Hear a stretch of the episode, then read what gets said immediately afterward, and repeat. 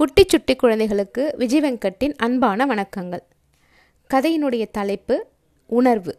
இந்த நீதி கதையினுடைய நீதி என்னன்னா என்னுடைய மனசாட்சியை தூய்மையாக வைத்திட நான் எப்போதும் முயற்சி செய்து கொண்டிருப்பதற்கு நான் நன்றி உடையவனாக இருக்கிறேன்.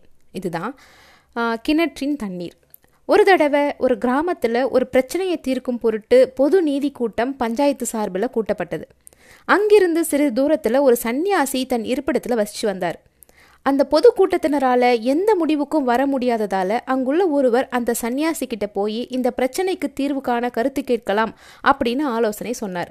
அவங்க அனைவருமே சன்னியாசி கிட்ட போனாங்க. அனைவரும் வருவதை பார்த்த சன்னியாசி அவர்களிடம் என்ன விஷயம் அப்படின்னு கேட்டார். மகாத்மாஜி எங்கள் கிராமத்தில் ஒரே ஒரு கிணறு தான் இருக்குது. அந்த கிணற்றில் உள்ள தண்ணீரை எங்களால் குடிக்கவே முடியல அப்படின்னு பதில் சொன்னாங்க.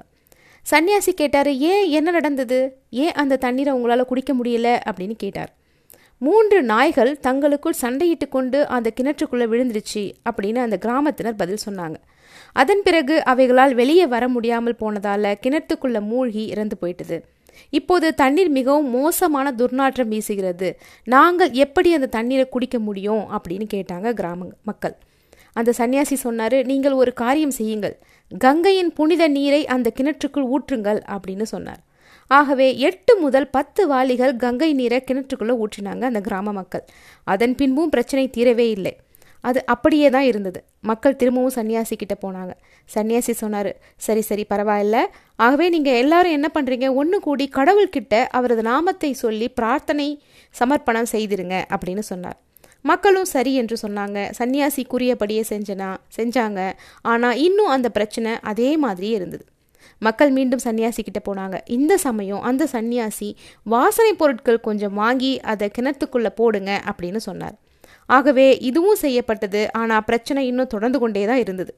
இப்போது அந்த சன்னியாசியே கிணத்துக்கு அருகில் வந்தாங்க. மக்கள் அவர்கிட்ட ஐயா பாருங்க இந்த சூழ்நிலை இப்படியே தான் இருக்குது. நாங்கள் இப்போதும் எல்லாவற்றையும் முயற்சி செய்து விட்டோம். கங்கையின் புனித நீரை ஊற்றினோம் மந்திரம் கூறி பிரார்த்தனை செஞ்சோம் பிரசாதத்தை விநியோகித்தோம் வாசனை மிக்க மலர்களையும் பொருட்களையும் கிணற்றுக்குள்ளே போட்டோம் அனைத்தையும் நாங்கள் செஞ்சிட்டோம் அப்படின்னு சொன்னாங்க. அந்த சன்னியாசி ஆச்சரியமான பார்வையோடு கேட்டார் நீங்கள் எல்லாவற்றையும் செய்துட்டீங்க. கிணற்றில் விழுந்து இறந்த அந்த மூன்று நாய்களை வெளியே எடுத்தீர்களா? அப்படின்னு கேட்டார். கிராமத்து மக்கள் சொன்னாங்க நல்லது நீங்கள் அதை செய்யும்படி எங்ககிட்ட சொல்லவே இல்லையே எனவே நாங்களும் அவற்றை வெளியே எடுக்கவும் இல்லையே அப்படின்னு சொன்னாங்க. நீங்கள் கூறிய எல்லாவற்றையும் நாங்கள் செஞ்சோம் ஆனால் அந்த நாய்கள் இப்போதும் கிணற்றின் உள்ளே தான் இருக்கின்றது அப்படின்னு அந்த கிராம மக்கள் சொன்னாங்க. இதை கேட்டவுடன் சன்னியாசிக்கு முதலில் அதிர்ச்சியாக இருந்தாலும் பிறகு அவர்கள்கிட்ட அமைதியாக விளக்கினார். நீங்கள் இறந்து போன அந்த நாய்களின் உடல்களை வெளியே எடுக்காத வரைக்கும் நீங்கள் வெளிப்புறமாக எடுக்கும் எந்த நடவடிக்கையும் உங்களுக்கு பலனை தராது. அதனை நீங்கள் முதலில் தண்ணீரை விட்டு வெளியே எடுத்தாக வேண்டும் அப்படின்னு சொன்னார். நம்முடைய வாழ்க்கை கதையும் கூட இது மாதிரி தான் அந்த கிராமம் மாதிரி நம் உடல் அதில் மனசாட்சி என்ற கிணறு அதில் கோபம் பேராசை பொறாமை என்ற மிருகங்கள் உள்ளே கிடந்து சண்டையிட்டுக் கொள்கின்றன. அவைகள் கரையான் மாதிரி அரித்து கொண்டே இருக்கின்றன. அவை மெதுவா நம் மனசாட்சியை உள்ளிருந்து தின்று அழித்து கொண்டே இருக்குது.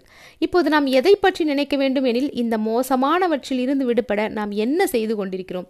நமது வாழ்க்கையை மேம்படுத்தும் பொருட்டு வெளியே இருந்து மிக அதிகமான அளவில் புதியவற்றை எடுத்துக்கொள்கிறோம் ஆனால் ஏற்கனவே உள்ளே சேர்த்து வைத்திருக்கும் அந்த மோசமானவற்றை நீக்க நாம் என்ன முயற்சி செய்து கொண்டிருக்கிறோம்? இதை பற்றி நாம் ஒரு முறை எண்ணி பார்க்க வேண்டும். நாம் நம்முடைய உள்முக மனசாட்சியை தூய்மையாக வைத்திருந்தால் வெளிப்புறமாக பார்க்கும்போது எல்லாமே தெளிவாக நன்றாக தெரியும். நமது உள்முக சுயத்தை நாம் கவனமாக பராமரித்தால் அதன் பிறகு வெளியே உள்ள அனைத்துமே அழகாக மாறிவிடும் அப்படின்னு அந்த சன்னியாசி சொன்னார்.